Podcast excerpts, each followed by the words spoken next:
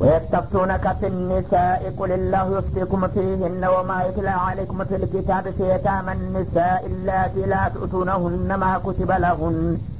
ما كتب لهن وترغبون أن تنكحوهن والمستضعفين من الولدان وأن تقوموا لليتامى بالقسط وما تفعلوا من خير فإن الله كان به عليما.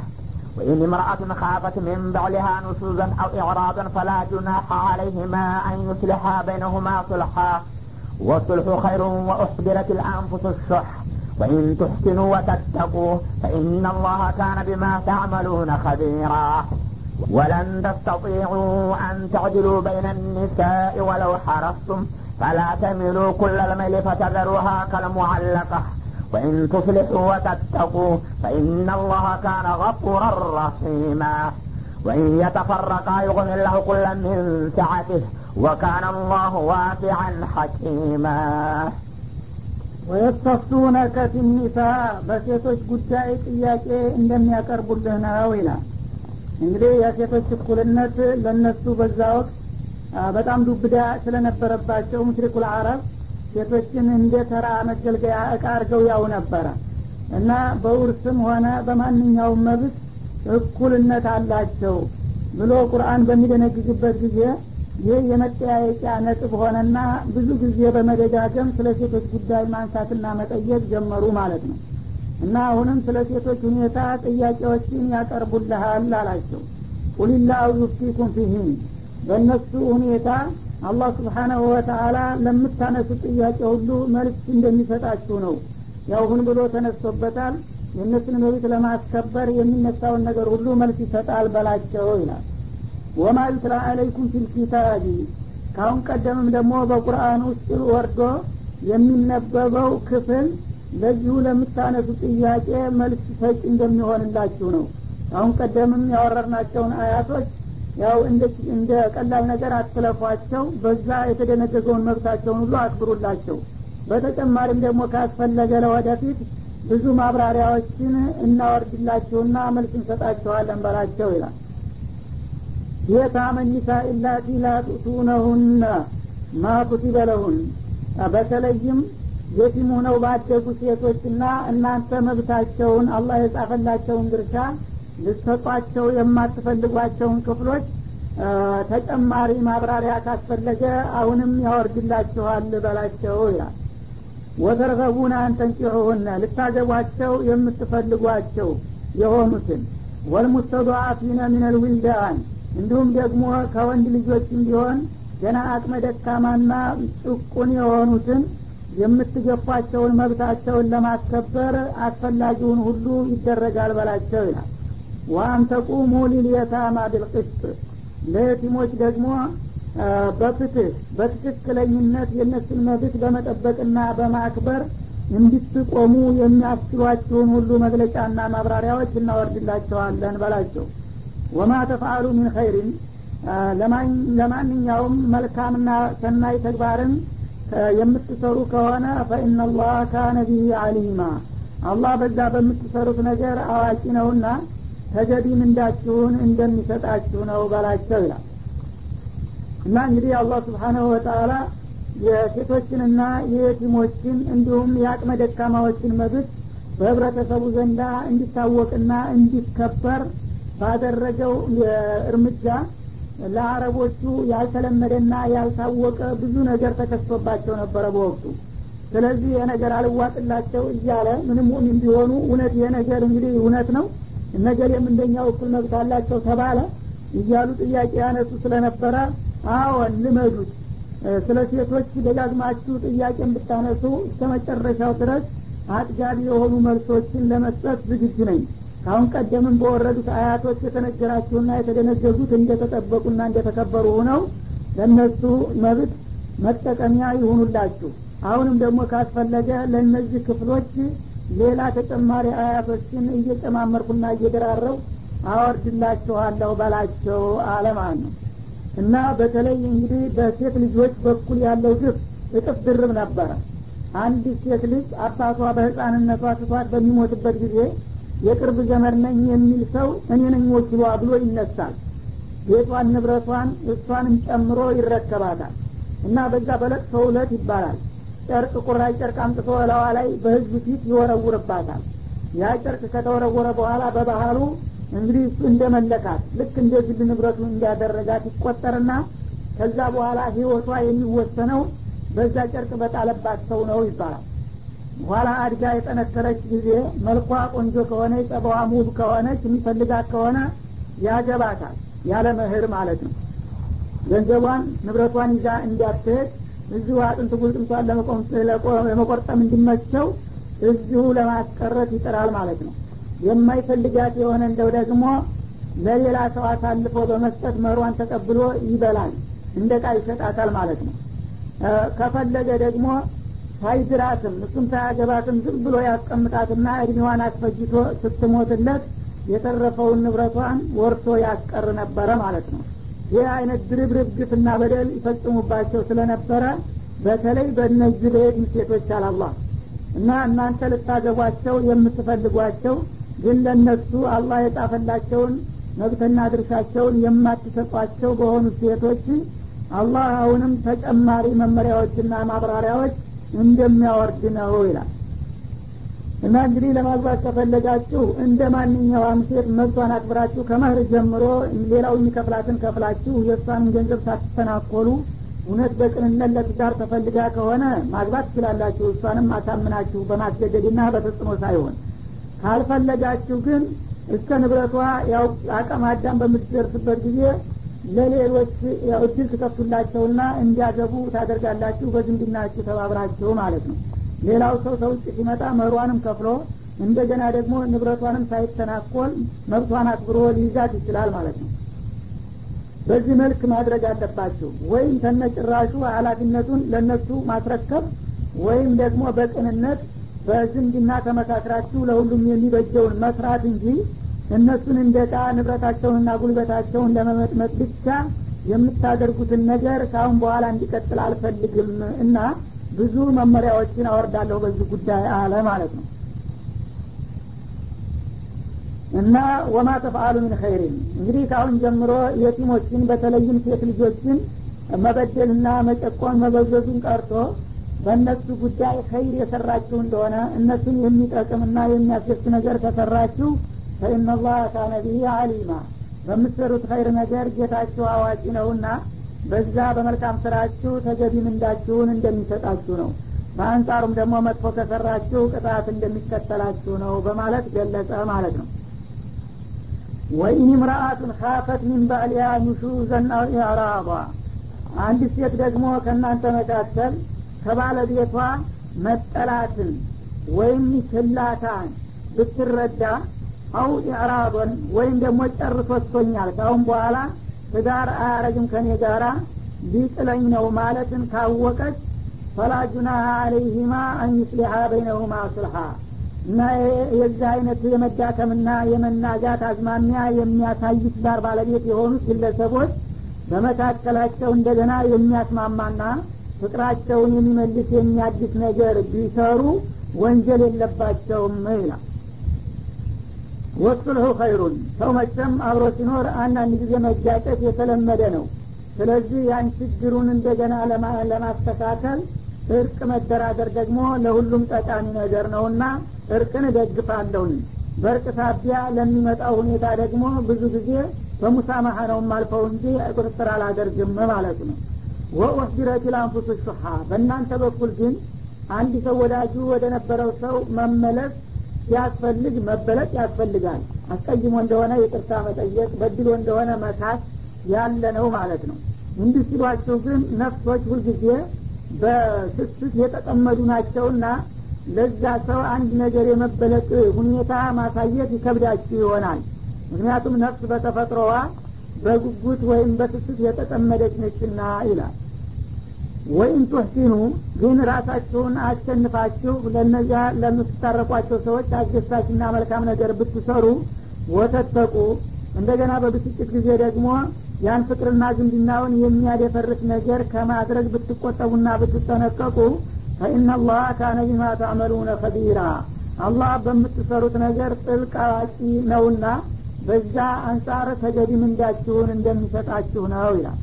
ማለትም እንግዲህ ባልና ሚስት አብረው በፍቅር በሚኖሩበት ጊዜ አንዳንዱ በፍቅሩ ቢዘልቅም አብዛኛው ግን አንዳንድ ጊዜ አልፎ አልፎ እንቅፋት ያጋጥመዋል። ትዳሩን የሚያደፋርስና ፍቅሩን የሚበርዝ ነገር ይመጣል ማለት ነው። የዛ ጊዜ ችግር ተፈጠረ ተብሎ በአንድ ጊዜ ተስፋ መቁረጥ አይገባም። እና ሴትዮዋ ባሌ ተቀይሞኛል የኔን ነገር ቸል ብሎታል እንዳውም ጭርሱን ሊተወኝ ሳይሆን አይቀርም የሚል ስጋት ከተሰማት ባሏን የምታስደስትበትና እንደገና ፍቅሩን የምታድስበትን እንቅስቃሴ ማድረግ ትችላለች።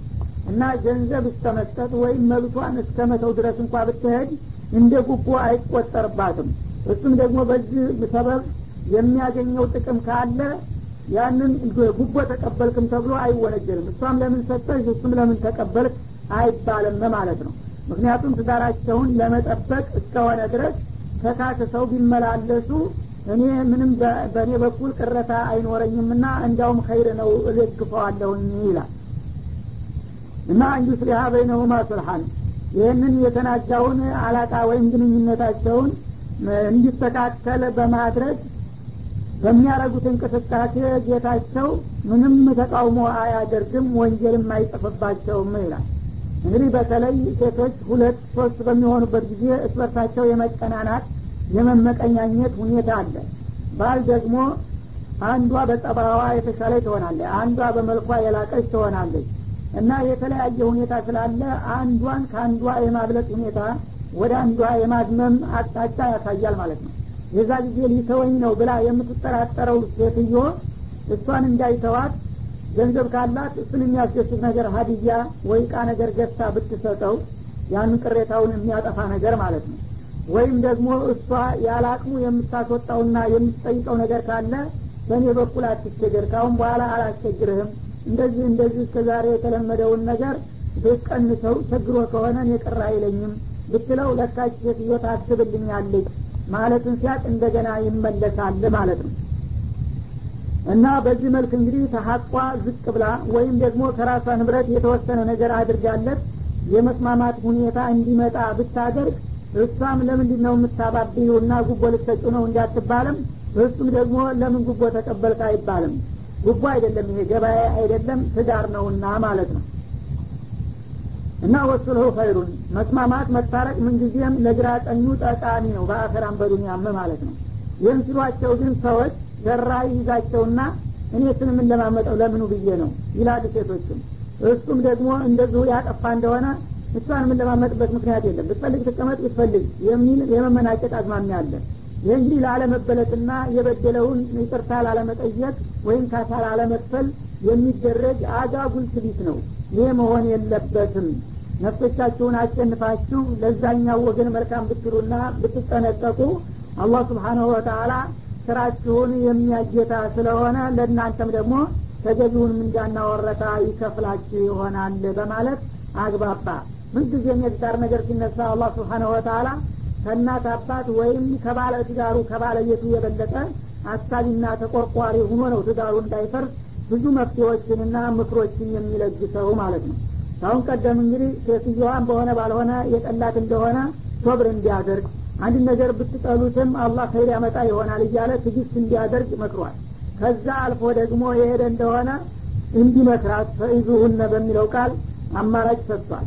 ከዛ አልፎ ደግሞ ያቃተ እንደሆነ በምኝታ ቦታ እንዲለይና ቅሬታውን እንዲገልጽ በቀላሉ እንዲመለስ ማለት ነው።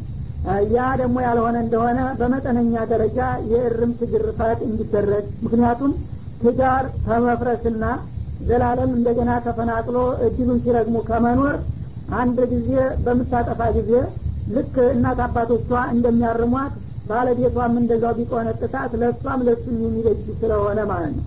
እንጂ መመታት ስለተባለ እንዲሁ እንደ ጥላት የማጣትና እሷን የመጉዳት ሁኔታ የሚያስከትል መሆን የለበትም ማለት ነው። ከዛ በላይ ደግሞ አልፎ ከሄደ የዘመድ ሽማግሌዎች እንዲመጡና የግራቀኛቸውን ችግር አገላብጠው አይተው በቅንነት እንዲያስታርቁ እንዲያስተካክሉ አዟል ማለት ነው። የሁሉ እርከን እንግዲህ ትዳር በቀላሉ እንዳይፈርስና እንዳይበተን ነው። አሁን ደግሞ ሌላ አማራጭ ገና መጀመሪያ በሰውየው በኩል አንድ ቅሬታ በሚፈጠርና ሰውየው ተቀይሞኛል ብላ በምትሰጋ ጊዜ እዛ ሁሉ ሳይደርስ እሷው ራሷ ልታርመውና ልታስተካክለው የምትችለውን ነገር ነው የሚመክረው ማለት ነው። እና በዚህ መልክ ይህንን ምክርና መመሪያ ተቀብላችሁ ሁላችሁም ለሌላኛው ወገን የሚበጀውን መልካም ከሰራችሁ አላህ መልካም ስራችሁን ስለሚያቅ ተገቢ ምንዳችሁን ይሰጣችኋል በማለት ያግባባል ማለት ነው። ወለን ተስተጢዑ አን ተዕዲሉ በይነ ኒሳኢ ወለው ሐረስቱም በፍቅር አኳያ በሴቶች መካከል እናንተ ማስተካከልን በጣም ብትጥሩና ብትጓጉለትም እንኳን እንደማትችሉ ነው ይላል አላህ ስብሓን ወተላ ይህ እንግዲህ ሰው በተፈጥሮው የተጠባበት ነገር ስለሆነ ሁሉን ሰው እኩል አድርጎ መውደድ አይቻልም ማለት ነው። ሁለትና ሶስት ሴቶች ያሉት ሰውዬ ሁሉን ሚስቶችን እኩል አድርጌ አፈቅራቸዋለሁ ቢል ውሸተኛ ነው የሚሆነው። እና በማስተዳደር ደረጃ በመብት ማስተካከል ይቻላል። የሚገዛውን ልብሱን ጌጡን መኖሪያ ቤታቸውን ሁሉን ነገር እኩል በኩል ማድረግ ይቻላል። ማድረግም ግዴታ ነው ማለት ነው። ግን ወደ ፍቅር በሚመጣ ጊዜ ሁሉንም እኩል ማድረግ የማይቻል ጉዳይ ነው አንደኛዋ በመልኳ የተሻለ ትሆናለች ሌላኛዋ በጸማዋ የተዋበች ትሆናለች ሌላኛዋ ደግሞ በሙያዋ የበለጠችና የላቀች ትሆናለች። ስለዚህ ሁሉም ባለው ተሰጦ አንዱ ከሌላው ብልጫ ያሳያል። በዛ ልክ ደግሞ የሰውየውን ትኩረት ይስባል ማለት ነው። እና ሁሉንም ሴቶች በፍቅር እኩል እናደርጋለን ብላችሁ ብትጥሩ ብትፍጨረጨሩም በፍቅሩ በኩል እንደማይቻል ነው። ታዲያ ፈላ ተሚሉ ኩለ ለመይሊ ፈተዘሩሃ ከልሙዓለቃ ያቺን ቸል ያላችኋትንና ወይም በፍቅር ወደ ኋላ ያስቀራችኋትን ጠቅላላ የሆነ መዘንበልን እንዳትዘነበሉባት ተጠንቀቁ ይላል። በተፈጥሮው እንግዲህ አንዷን ከሌላዋ ልታበልጣት ሌላኛዋን ከሌላዋ ወደ ኋላ ልታረጋት ትችላለ በስሜትህ ደረጃ።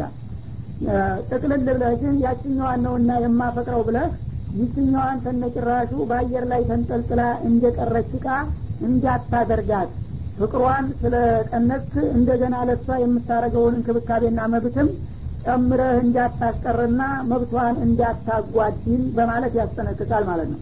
እና አልሙአለቃ ማለት አንድ ሰው አገልግሎትን የጨረሰ ወይም ተባራ የሆነ እቃ ግድግዳ ላይ ይሰቅለዋል እና ምናልባት የሚፈለግበት ሰዓት ከመጣ ለሌላ መጠገኛ ይሆናል ብሎ ያስቀምጠውና ከዛ በኋላ ያ እቃ ይረሳል። ዝም ብሎ ጥቀር ሸበላው ላይ እየደገደገበት ተረስቶ የሚቀር እቃ አለ አሁንም ታዲያ ይችኛዋን ቸል የምትሏትን ሴት እንደዛች እቃ እንዲሁ ዝም ብሎ ለማንኛውም ትቀመጥ ተብሎ ተረሳና መብቷን ተነፍጋ መቅረት የሚገባት አይደለችም።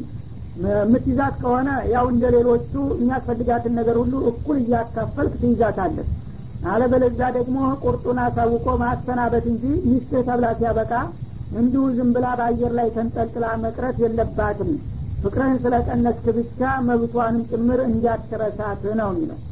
ወይም ቱስሊሑ እና እንዲህ አይነት እንግዲህ አንዷን ከሌላዋ የማስቀደምና ሌላኛዋን ቸል የማለት ሁኔታ በሚፈጠርበት ጊዜ መቀየም በሚከተልበት ወቅት እንደገና ብታስተካክሉ ሁኔታውን ሴትዮዋ ጋራ የምትግባቡበትን ሁኔታ ብትሹ ማለት ነው። ወተተቁ የእሷን መብት የማታጓድሉበትን ሁኔታ ደግሞ ተመካክራችሁ ብትጠነቀቁ ፈኢናላህ ካነ ገፉረ ረሒማ አላህም የዛ ጊዜ ለእናንተ ምረተ ሰፊና በጣም ሩሩ ሁኖ ታገኙታላችሁ.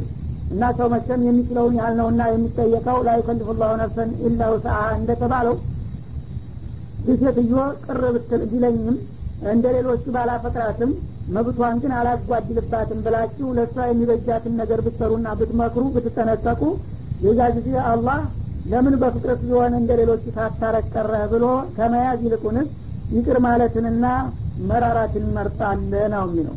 እና ያው ነቢያችን አለ ሰላቱ ወሰላም በርካታ ሴቶች ነበሯቸው።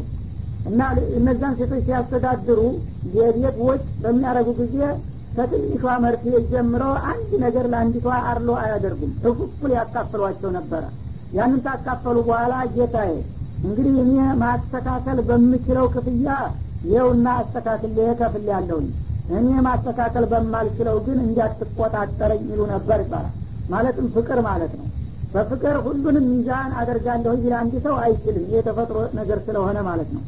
በማቴሪያልና በቁሳዊ ነገር ግን እኩል ማድረግ ይቻላልና ለዛ የተሰጠውን ፍራንክ ለዚችም ለዛ የተገዛውን ልብስ ለዚችም እያደረገ ካካፈለ መብቷን ጠብቆላታል። ከዛ በኋላ የፍቅሩ ሁኔታ በእሷ አቀራረብና ጸባይ እንደገና ደግሞ ባለው ሁኔታ የሚወሰን እንጂ ሰው ላድርገው ብሎ የሚያደርገው ልቶ ብሎ የሚተው ነገር ስላልሆነ በዚህ ከተስተካከለ አላህ ምህረት እንደሚሰጥና ርራይ እንደሚያደርግ ነው ይላል ማለት ነው። እና አሁን እንግዲህ የሴቶችን መብት ለማስከበር አሁንም በተለያየ አቅጣጫ በተለይ በትዳር ዙሪያ ያለውን ሁኔታዎች ሁሉ እየዳሰሰ ያስተካክላል። ይህን የመሰለው ኢስላም ነው እንግዲህ ለሴቶች ብዙ መብት አልሰጣቸውም እየተባለ ዛሬ በጥላቶቹ ያለ ስሙ ስም ሊሰጠው የሚሞከረው ማለት ነው። ወይን የተፈረቃ ዩግኒላሁ ኩለ ሚን ይላል።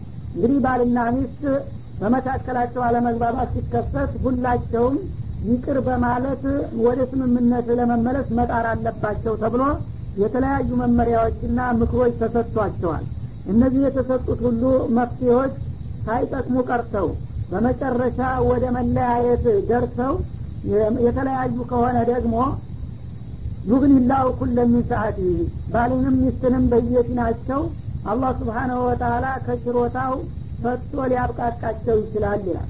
እንግዲህ ከዛ ከመጀመሪያው የመጠንቀቅ ሁኔታ የመታገድ ከዛ የመምከር በምኝታ የመለየት እንደገና የመቆንጠጥና የመገሰጥ ከዛም ደግሞ የቤተሰብ ሽምግልና አንጥቶ የማሳየት። እነዚህ ሁሉ መፍትሄዎች እንዲህ ከተሞከሩ በኋላ አንዳንድ ጊዜ ቅራኔው ታቅም በላይ የሆነና የመጨረሻው መፍትሄ ፍች ካልሆነ በስተቀር የሚፈታው አይሆንም ማለት ነው። እነዚህ ሁሉ አማራጮች ሳይጠቅሙ ቀርተው መለየታቸው ግድ ሁኖ የተለያዩ እንደሆነ ደግሞ ነው የሚለው አላ እንግዲህ ትዳራችን ፈረሰ ዋጋ የለንም ብለው ተስፋ ቆርጠው ራሳቸውን መርገም የለባቸውም። ዩብኒላሁ ኩለ ሚን ሰዓቲ ሁለታቸውንም አላህ ከችሮታው የሚያብቃቃ መተኪያና መካሻ ይሰጣቸው ይሆናል። ይህንም የመከርኳችሁን ምክር ሁሉ አድርጋችሁ ትዳሩ ከፈረሰ አብሽር ለአንተም የምትበጅ ለእሷም የሚበጃት ለመስጠት ችሮታዬ አያልቅብኝም። ለዚህኛውም ተስፋ በስተቀር ሚስት የሌለ መስሎ ይታየ የነበረውን የበለጠችና የምታስረሳ ይሰጠው ይሆናል። ለእሷም ደግሞ ከሱ የበለጠና የተሻለ የሚመቻት ይሰጣት ይሆናልና በተለይ የተበደለው ክፍል አላህ የተሻለ እንደሚሰጠው ተስፋ አድርጎ መልቀቅ ይቻላል ማለት ነው። ምክንያቱም እነዚህ ሁሉ መፍትሄዎች ተሞክረው ችግሩ ካልተፈታ ወደ ባሰ ችግር ነው የመደባደብና የመጃደል ሁኔታ ስለሚያስከትል እንደገና በቤተሰብ ደረጃም ደግሞ ቅራኔ ፈጥሮ የህብረተሰብ ጸጥታም ስለሚያደፈርስ እዛ ድረስ ደግሞ መሄድ የለባቸውን አላህ ለሁላቸውም የሚበጀውን ለመስጠት ችሮታው ሰፊ መሆኑን አውቀው ይለያዩ ማለት ነው እና ፍችን እንግዲህ የመጨረሻ መፍትሄ ነው የሚያደርገው እስልምና ማለት ነው። እንጂ የመጀመሪያ አይደለም። ወካን አላህ ዋሲአን ሐኪማ። አላህ ደግሞ ችሮታው ሰፊ የሆነ ጌታ ነው። ለማንኛውም ሰው ደግሞ የሚበጀውንና የሚጠቅመውን አዋቂ የሆነ ጥበበኛ ነውና እሱ በጥበቡና በችሮታው ለሁላችሁም የሚበጀውን የሚተካና የሚሰጣችሁ መሆኑን አውቃችሁ ተመራርቃችሁ ተለያዩ ማትችሉ ከሆነ ነው የሚለው ولله ما في السماوات وما في الأرض ولقد وصينا الذين أوتوا الكتاب من قبلكم وإياكم أن اتقوا الله. وإن تكفروا فإن لله ما في السماوات وما في الأرض وكان الله غنيا حميدا. ولله ما في السماوات وما في الأرض وكفى بالله وكيلا. إن يشأ يذهبكم أيها الناس ويأتي بآخرين وكان الله على ذلك قديرا. من كان يريد ثواب الدنيا فعند الله ثواب الدنيا والآخرة وكان الله سميعا بصيرا ولله ما في السماوات وما في الأرض በሰማያትና በምድር ውስጥ ያሉ ፍጥረታቶች ሁሉ የአላህ ናቸው በል ይላል እና እንግዲህ በመፍጠርም ሰማይንና ምድርን በውስጣቸውና በዙሪያቸው ያካተቷቸውን ነገሮች ስፈጥር ከጎን የተሰልፎ አንድ ቅንጣት ነገር ያበረከተ ረዳትና ተባባሪ ወይም አጋር የለኝም። እኔው ብቻዬን አስገኘኋቸው እኔው ብቻዬን እያንከባከኩና እያስተዳደርኩ እዛ አድርሻቸዋለሁኝ ይላል። እና እንግዲህ እነዚህ ሁሉ ፍጥረታቶች ባለቤታቸውና ጌታቸው እኔ መሆኔ ከታወቀ እነሱ ደግሞ ለእኔ ታማኞችና ተገዥ ታዛዦች መሆን ይጠበቅባቸዋል።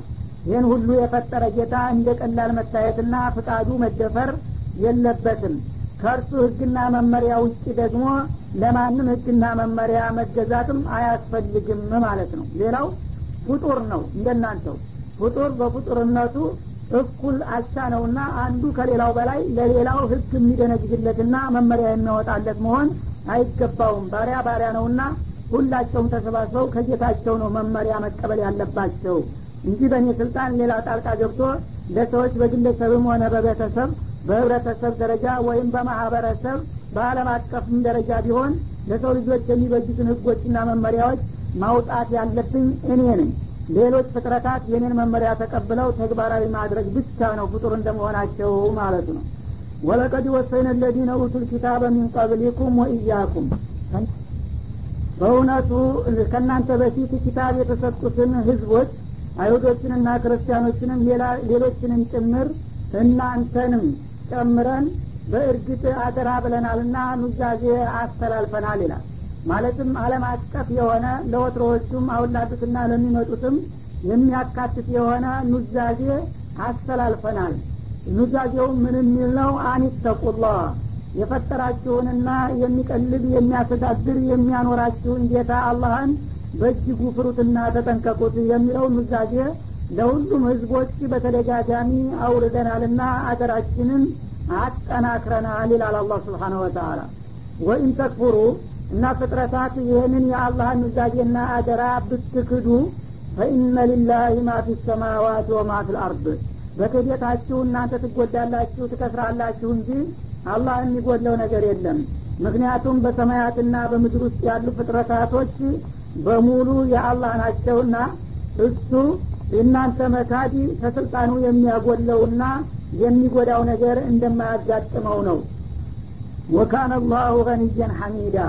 አላህም እናንተ ባትገዙትና ባትታዘዙትም የተብቃቃ የሆነ ጌታ ነው። ከራሳችሁም ከስራችሁም ማለት ነው። እናንተ ባትኖሩም የእሱ ምንም የሚጎልበት ነገር የለም። ሳትፈጠሩ ብትቀሩ ወይም ደግሞ የሚፈልገውን ነገር ሳትሰሩም ብትቀሩ ከእሱ ጥቅም ምንም የሚጎለው ነገር የለም። ምንጊዜም የተብቃቃ ባለጸጋ ጌታ ነው ማለት ነው። ሐሚድን በሚሰጣችሁ ጸጋና ውለታ ደግሞ እናንተ ባታመሰግኑትም በይዘቱ ራሱ ምስጉን የሆነ ጌታ ነው። ምክንያቱም ምስጋና ማለት የስጦታና የውለታ አጠፋ ምላሽ ነው።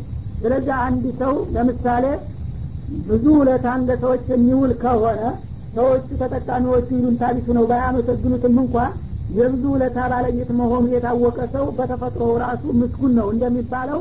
አላህም እናንተ ውለታውን አውቃችሁ ባታመሰግኑትም በይዘቱ የሁሉም ጸጋና ውለታዎች ምንጭ በመሆኑ ምስጉንነቱን አስመስክሯልና አረጋግጧል። ስለዚህ በመካዳችሁ ራሳችሁን ትጎዱ እንደው እንጂ አላህን ስብሓናሁ ወተላ የምታጓድሉና የምትጎዱት ነገር እንደሌለ ወቁ ማለት ነው። ወሊላህ ማ ፊ ሰማዋት ወማ ፊ በሰማያትና በምድር ውስጥ ያሉ ፍጥረታቶች አሁንም የአላህ ናቸው።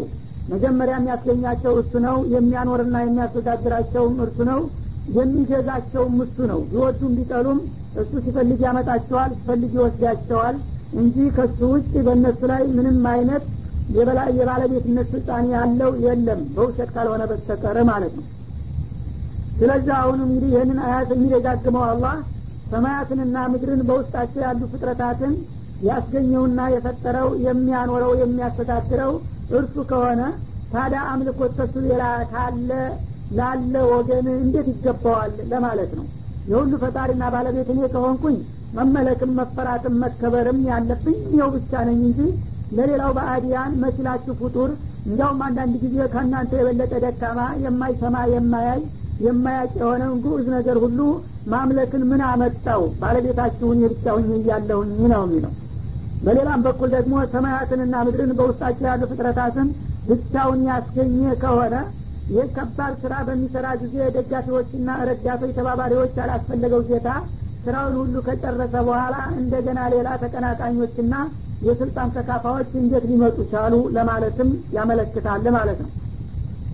ወከፋ ቢላሂ ወኪላ እና አላህ ስብሓነሁ ወተላ የሁሉም ፍጡሮች አስገኝና ባለቤት እንደሆነ ሁሉ በመቆጣጠርና በማስተዳደርም በኩል በሱ በቃ። አላህ ሁሉንም ነገር የመቆጣጠርና የማስተዳደር ችሎታው ከሱ ውጭ ለማንም አሳልፎ የሚሰጠው ነገር አይደለም።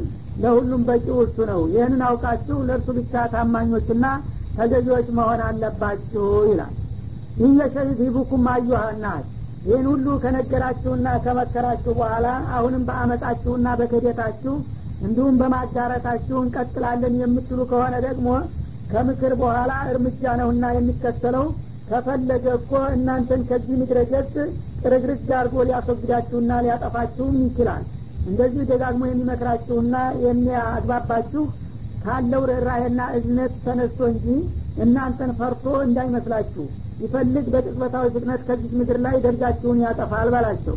ወየቲ ቢአኸሪህም እናንተን ካስወገደና ካጠፋ በኋላ ታዳ ምድር በዳሁናም አትቀርም ሌላ ሰዎችን እንደገና በእናንተ እግር አምጥቶ ይተካ ይሆናል። ወካነ ላህ አላ ዛሊከ ቀዲራ። ይህን ማድረግ ለእናንተ አዳጋች መስሎ ቢታያችሁ አላህ ግን ይህንን ለማድረግ ችሎታው የላቀና አስተማማኝ የሆነ ጌታ ነው እናንተን በሙሉ አጥፍቶ ሌላ ህዝቦች በእናንተ እግር መተካት ምንም የሚያቅተው የሚያዳግተው ሳይሆን የተሟላና አስተማማኝ የሆነ ችሎታ ያለው መሆኑን እወቁና ተጠንቀቁ በላቸው ይላል። እና እንግዲህ የቁርአን ስልት አንድ ጊዜ የማግባባት የራሱን የማስተዋወቅ ሁኔታ በሌላ ጊዜ ደግሞ ያን ማግባባትና መለመንን ሰዎች እንደ መለማመጥ አድርገው በሚያውበት ጊዜ ካስፈለገ ደግሞ በሀይልም ቢሆን አንበረክካቸዋለሁ ብሎ የመዛትና የማስጠንቀቅም ሁኔታ ይከተላል ማለት ነው። መን ካነ ዩሪዱ ተዋብ ዱኒያ ፈዕንደ ላህ ተዋቡ ዱኒያ ወልአኪራ በሚያደረገው ስራና እንቅስቃሴ የዚችን የቅርቢቱን ህይወት ወረታና ዋጋ የሚያልምና የሚያስብ ሰው ለምን በዚች በትንሿ ብቻ ይወሰናልና እድሉን ያጠባል በአላህ ዘንዳ የቅርቢቱ ህይወትም ዋጋ በመጫም አለም ደግሞ ዘላቂው ጥቅምና ዋጋ ያለ ሁኖ እያለ በሚሰራው ስራ ለአኸራየም ለዱንያ የምጠቀምበታለሁ ብሎ አስተሳሰቡን ሰፋ አድርጎ በአላህ ዘንዳ ተስፋ ማድረግ ሲገባው ለዚህ ለዱንያ ማገኛና መጠቀሚያ ብቻ አድርጎ ለምን ያስባል? በአንድ ስራ ሁለት ውጤት ማገኘት እየተቻለ በአንደኛውና በትንሹ ብቻ መወሰን ለምን መረጣችሁ? ይላል። እንግዲህ ሰዎች ብዙ ጊዜ የአኸራን ነገር ቸል የሚሉት ለዚች ለዱንያ ለቅርቢቱ ህይወታቸው ከሚገባው በላይ ትኩረትና ክብደት በመስጠት ነው ማለት ነው። እኔ ዱንያንም አኸራንም የምታገኙበትን መድረክ ከፍቼላችሁ በምትሰሩት ስራ የሁለቱንም ሀገር ጥቅም ማግኘት እየተቻለ ያንቋሚውንና ዘላለማዊ ዘላቂውን እድል ወደ ጎን ትታችሁ ይችን ውስኗንና የአንድ ሰሟን ብልጭልጭ ለምንድን ነው የምታስቀድሙትና ለእሷ ከሚገባው በላይ ትኩረት የምትሰጡት? ሁለቱንም ማገኘት ለምን አትችሉም? ይላል። ወካነ አላህ ሰሚዓን በሲራ። አላህ ደግሞ እናንተ የምትናገሩትን ነገር ሁሉ በእጅጉ ሰሚ የምታስቡትንና የምታደርጉትን ሁሉ ነገር ደግሞ በጥልቅ ተመልካች የሆነ ጌታ ነው። ስለዚህ መልካሙን ነገር ስትሰሩ የአላህን አጅርና ተዋብ አልማችሁ በዱኒያም በአኸራም ለመጠቀም ብትንቀሳቀሱ በሁሉም በኩል ዋጋችሁን ይሰጣችሁ ነበረ። በእለቱም በዘለቄታውም ማለት ነው። መጥፎውንም ነገር ደግሞ አላህን የሚያስቀይምና የሚያስቆጣ ነው ብላችሁ ብትሸሹትና ብትፈሩት በዚህም አለም በመጪም አለም ውርደትና ቅጣት እንዳያጋጥማችሁ አደርግላችሁ ነበረ።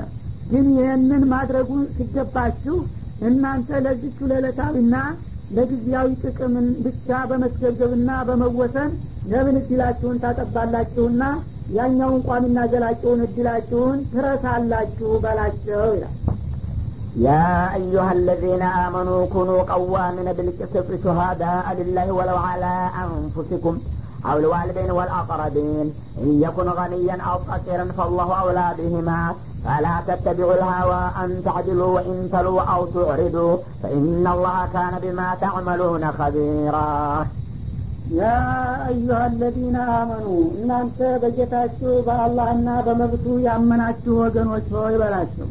ሁኑ ቀዋሚነ ቢልቅስቲ በሀቅ የቆማችሁ ሁኑ። ቢልአድሊ ማለት ነው በፍትህ። ሙሚኖች መሆናችሁ ካልቀረ በእኔ ያመነ ሰው በእኔ ፍቃድ ለመመራት አያቅማማምና በትክክል የማንንም መብት ሳትነኩ የራሳቸውንም ጥቅም ሳታጡ በፍትህና በትክክላዊ አካሄድ የምትጓዙ ሁኑ ይላል። ሸዋዳ አሊላ የምስክር ቃልን በምትጠየቁ ጊዜ ከማንም ከምንም በፊት ለአላህ የምትመሰክሩ ታማኞችም ሁኑ። ወለው አላ አንፉሲኩም የምትመሰክሩት በራሶቻችሁና አዊል ዋሊደይኒ በወላጆቻችሁ ወለአቅረቢን በአቅራቢያ ዘመድ ቤተሰቦቻችሁ ቢሆንም እንኳ የፍትህ ሚዛን በጣም ከባድ አማና ነውና ወዳጅን ዘመድ ቤተሰብን ለመጥቀም ብላችሁ ቃላችሁን የማትስጡና የማትለውጡ ታማኞችና ትክክለኞች ሁኑ ይላል። እንግዲህ ሙሚን የሆነ ሰው በተለይ በምስክርነት እንግዲህ በሚጠራበት ጊዜ የሚመሰክርበትን ነገር አንዳንድ ጊዜ የሚመሰከርበት ቤተሰብ ሊሆን ይችላል። አንዳንድ ጊዜ በራሱ ላይም ሊሆን ይችላል። እሱን ዙሮ እንደገና የሚጎዳው ነገር ሊሆን ይችላል። ቢሆንም ከአኸራ ቅጣት ይሻላልና የሚያስቀጣም ነገር ቢሆን እዚሁ የመጣውን ነገር አነሳዋለሁ ብሎ ሀቋንና መሆን ያለባትን ነገር ተናግሮ በፍትህ ከዛ በኋላ በተረፈው ጌታ ይርዳኝ ማለት አለበት እንጂ ሙእሚን ብሎ ሲያበቃ እንደገና የምስክር ቃልን የሚያዛባ የሆነ እንደሆነ ለራሱ ወይም ለወላጅ ለቤተሰብ ለዘመድ እንኳ ቢሆንም ይሄ ኢማኑ ትክክለኛ አይሆንምና ስለዚህ የሸሃዳን ጉዳይ ከራሳችሁና ከወላጅ ከቤተሰቦቻችሁ ጀምራችሁ በጣም አስቡበትና ተገቢውን ትኩረት ስጡ በላቸው ይላል። ንየኩን ገንየን አሁንም የምትመሰክሩበት ሰው ሀብታም ባለጸጋ ቢሆን አንድ ሰው ሀብታም በሚሆንበት ጊዜ ይፈራል ይከበራል እና የረዳሁት የደገፍኩት እንደሆነ ጥቅም ይሰጠኛል ውለታ ያውቅልኛል ብሎ ቃልን የማጋባት ሁኔታ እንደሚፈጠር ስለሚያቅ ያ ሀብታም ባለጸጋ ተስፋ የሚደረግበት ወይም ደግሞ የሚፈራ ቢሆንም አው ፈቂረን ወይም ደግሞ በሌላ በኩል ድሀ ችግረኛ ቢሆንም የሚመሰከርበት ድሀ በሚሆንበት ጊዜ ደግሞ ይህን ምስኪን መስክሬ ላስጎዳው ነው። አባላ ይቆጣብኛል። ውሸቴን ልመስክርና አላውቅም ብዬ ላውጣው የሚል ርኅራኄ ስሜት አለ። እንደዛ ቢሆንም ለሀብታሙም ተስፋ የማድረግና የመፍራት ለድሃውም ደግሞ የማዘንና የመራራት ሁኔታ ሳያጠቃችሁ ከሁሉም በፊት የኔ ሀቅ ይቀድማልና የምስክር ቃላችሁን በትክክል ስጡ ለሀብታሙም ሆነ ለድሃው ፈላሁ አውላ ቢሂማ የፈጠራቸው ጌታ ከእነሱ ይቀድማል በመብቱ። የእሱን መብት አጓድላችሁ ሀብታምንም ድሃ መጥቀም አይገባችሁም። ደግሞ ለሀብታሞቹም ለድሆቹም መስክሩባቸው ብሎ ያዘዘው አላህ ነው። ስለዚህ ብትመሰክሩባቸውና ከወዲሁ በዱኒያ ቅጣታቸውን ቢያገኙ ይሻላቸዋል። እናንተ በውሸት ያልሆነውን ነገር እናቃለን ብላችሁ መስክራችሁ ለጊዜ የጠቀማችሁ መስላችሁ ለአኸራ ቅጣት ከምታጋልጧቸው ይልቁንስ አላህ ለእነሱ የሚበጃቸውን አውቆና መርጦ ነው በዱኒያ ቢመሰክርባቸውና ቢቀጡ ይሻላል ብሎ እንጂ እናንተ የጠቀምን መስሏችሁ እንዳትጎዷቸው ነው የሚለው። ፈላ ተተቢዑ ልሀዋ ስለዚህ እንግዲህ ስሜትን መከተል ነውና የምስክርን ቃል የሚያዛባና የሚያፋልሰው የግል ስሜትና ፍላጎታችሁን አትከተሉ። አንተ ዲሉ ሀቅን ወይም ትክክለኝነትን ከመጠበቅ እንዳያጓድላችሁ የልብ ወለድና የዝንባሌን ስሜት ከመከተል ታረሙ ይላል። ሰው እንግዲህ የግል ስሜቱንና ጥቅሙን የሚያሳድግ በሚሆንበት ጊዜ የሌላን ሰው መብት ማክበር አይችልም እና የፍትህን ሚዛን ላለማዛባት የግል ስሜታችሁን አትከተሉ ማለት ነው። ወይም ተልዉ የምስክር ቃላችሁን ብትጠመዝዙና ወደ አልሆነ አቅጣጫ ብትወስዱ አውቶሪዱ ወይም ጭርሱን ሽምጥጥ አድርጋችሁ ብትክዱና የማታቁ ሁናችሁ ብትቀርቡ ፈኢናላህ ካነ ቢማ ታዕመሉነ ከቢራ ለጊዜው ተዋቅብንም ብላችሁ ብትወሳለቱ አላህ በምትሰሩት ነገር ጥልቅ አዋቂ የሆነ ጌታ ነውና በሱ ዘንዳ ከባድ ተጠያቂነት እንደሚጠብቃችሁ እወቁና ተጠንቀቁ በላቸው ይላል። እና እንግዲህ እስልምና ለፍትህ ለእኩልነት ለትክክለኝነትና ለታማኝነት ከፍተኛ ትኩረት ሰጥቷል ማለት ነው። የሰው ልጅ እውነትን ለምንም ለማንም እንዲያትሸጥ እያለው ነው ሙሚኖች እስከሆናችሁ ድረስ በአማኝነታችሁ የሚመጥነውና የሚገባው በማንኛውም ነገር የምስክር ቃል በምትጠየቁ ጊዜ ወይም ዳኝነት በሚፈለግባችሁ ጊዜ ያንን የምታውቁትንና ያያችሁ የሰማችሁትን ነገር ቀጥ አርጋችሁ ለአላህ ብላችሁ መመስከር አለባችሁ። ይህ አማና የምስክርነት አማና የአላህ መብት ነው እና የአላህን አደራ እንዴት አድርጌ ለጥቅም ወይም ለዘመድ ለወዳጅ እሸጠዋለሁና እለውጣለሁ ብላችሁ ትክክለኝነትን ማሳየት አላባችሁ ለአላህ ማለት ነው። እና የዛ ጊዜ ከእናንተ ከግል ጥቅማችሁ ጋር እንኳ ቢጋጭ ሰውየው እንግዲህ አንድ ነገር የተናገረ እንደሆነ ይቅራ ያደረገ እንደሆነ ድሮ ራሱ ሊወነጀል ይችላል። ያው እንዲህ ብለህ አምነሃል ተብሎ ይቀጣል። ያ ቢሆን እንኳን ያ የሚመጣውን መቀጫ መቀበል እንጂ በዱኒያ የዱኒያ መቀጫ እንዳያገኘኝ ብሎ ውሸቱን መናገር የለበትም ሙእሚን እስከሆነ ድረስ ማለት ነው። እውነቱን ተናግሮ ቢያወጣ ያውጣው ካልሆነም ደግሞ አላህ ስብሓነ ወተላ በዛ እውነቱን ተናግሮ ቢቀጣ በሌላ በኩል ስለሚክሰው በጌታው ብቻ ተማምኖ ከራሱ ፍላጎትና ጥቅም የጌታን ሀቅ አስቀድሞና አክብዶ በራሱ ላይ መመስከር መቻል አለበት ሙእሚን የሆነ ሰው ነው የሚለው። እንግዲህ የኢማን ሚዛን ምን ያህል እንደሆነ ያሳየናል ማለት እንደገና ደግሞ በወላጆቹ ላይ ወልደው አንከባክበው ያሳደጉትን እናት አባቶችን ወንጀል ሲሰሩ አየ ለምስክርነት ተጠራ። እና ወላጆች እንዲህ እንዲህ እንዲህ አድርገዋል አይደል ታውቃለህ አይደል ብሎ ዳኛ ወይም ሽማግሌ በሚጠይቀው ጊዜ ወላጆችን አክብር ተብያለሁኝ ይህ ነገር በመሰክርባቸው ወላጆችን ሊጎዱ ነው ሊቀጡ ነው ብሎ አዝኖ ወይም የወላጅ መብትን የሚነካ መስሎት መደባበቅ የለበትም። እውነቱን መናገር አለበት። ምክንያቱም የወላጅን ሀቅ አክብር ያለው አላህ ከአላህ ሀቅ ቀጥሎ ነው። የአላህ ሀቅ እየጠፋ ወላጅን ማክበር አይቻልም ማለት ነው እና ለእነሱ እንግዲህ መስክሮባቸው የሚያስቀጣ ነገር ቢሆንም እንኳ በሌላ በኩል ዙሮ በገንዘብም ሆነ በሽምግልና በሆነ ምክንያት የሚረዳበት መንገድ ካለ ይርዳቸው የወላጅነታቸው ግን ሀቋን ይመስክርባቸው ማለት ነው። እና እንደገና ደግሞ አቅራቢያ ዘመዶች ወንድሞች እህቶች ልጆች ሚስት ባል ሊሆን ይችላል። ያ ሁሉ የሚያውቁትን እውነቱን ተናግሮ በፍትህ ግንባር ላይ ከዛ ደግሞ በዝምድናው ዙሮ የመገላገል ሁኔታ ወይም ደግሞ በገንዘብ የሚከፈል ነገር ከሆነ በመክፈል በመሳሰሉት ነገሮች ሊረዳ ይችላል እንጂ ፍትህን ማዛበት የለበትም ማለት ነው። እና አንዳንድ ጊዜ ደግሞ የሚመሰከርበት ሀብታም ሲሆን እገሌ ሀብታም ነውና በሱ ላይ የሚመሰክርበት ወዳጀ ነው ጥቅሜ ይቅርብኛል ብሎ መዳዳት የለም ማለት ነው። ያን እውነቱን ተናግሮ ከዛ በኋላ አላህ ይሰጠኛል ማለት አለበት። ያ በሚሆንበት ጊዜ ደግሞ ይህን ሚስኪን መስክሬ ላስወዳው ነው ብሎ መራራትም የለበትም ምክንያቱም ለድሃውም ሆነ ለሀብታሙ ከእናንተ የበለጠ አላህ ነው የሚያስብላቸውና የሚቆረቆረላቸው። እነሱንም የጠቀምን መስሏችሁ ለባሰ ችግር እንዳታጋልጧቸው። የአላህ የፈረደውን ነገር ይቀበሉና ከዛ በኋላ ትክክለኛ ከሆነ ሀብታሙም እውነቱን ስለመሰከርክበት አይጠላህም። ያው የጌታ ግዴታ ስለሆነብህ ነው ምንም አይደል። እንዲያውም ሀቀኛ መሆንህን በበለጠ ተረዳው ብሎ ሊወድ ይችላል ሙሚን ከሆነ ማለት ነው። ድሃውም እርግጥ ያው እኔን መርዳት እንኳን ያስፈልግም የአላህ ሀቅ ነውና ጥሩ ነው የመሰከርክብኝ ብሎ የበለጠ ሊወድህና ሊደሰት ይችላል። ሙሚን ከሆኑ ለምን ዋሽተ ካላዳንከን አይሉም ማለት ነው። ስለዚህ እንግዲህ ለሀብታሙም ለድሃውም ከጌታቸው የበለጠ ዋቢና ተቆርቋሪ የላቸውምና እናንተ ከአላህ የበለጠ የምንረዳ መስሏችሁ እንዳትሳሳቱና የምስክር ቃላችሁን እንዳታዛቡ ፈላ ተተቢዑ ልሀዋ አንታዲሉ። የፍትህን ሚዛን ላለማፋለስ የግል ስሜትና ፍላጎታችሁን እንዳትከተሉ ይላል። ወይም ተልቡ ይህንን እንግዲህ የኔን ምክርና አደራ ቸል ብላችሁ ከዚያ ከፊት የሚዛን ብታጋድሉና አውቱዕሪዱ ወይም ጨርሳችሁ እንደማታቁ ወይም በተቃራኒው የምትመሰክሩ ብትሆኑ ደግሞ ፈኢናላህ ካነ ቢማ ታዕመሉነ ከቢራ። ለጊዜው እናንተ ራሳችሁን አታሉ እንጂ አላህ በእናንተ ምስጢር በጥልቅ የሚያውቅ የሆነ ጌታ ነውና ለወደፊት የሚበቀላችሁ መሆኑን አትጠራጠሩ በማለት ያስጠነቅቃል ማለት ነው። እና በአለም ዙሪያ እንግዲህ አዳውል ኢስላም ፍትህ ፍትህ እያሉ የሚዘፍኑና የሚጨፍሩት የዚችን አይነት ፍትህ አንዷን ከመቶ አንደኛዋን ቅንጣት እንኳ ሊያሰፍማት አልቻሉም እስካሁን ማለት ነው።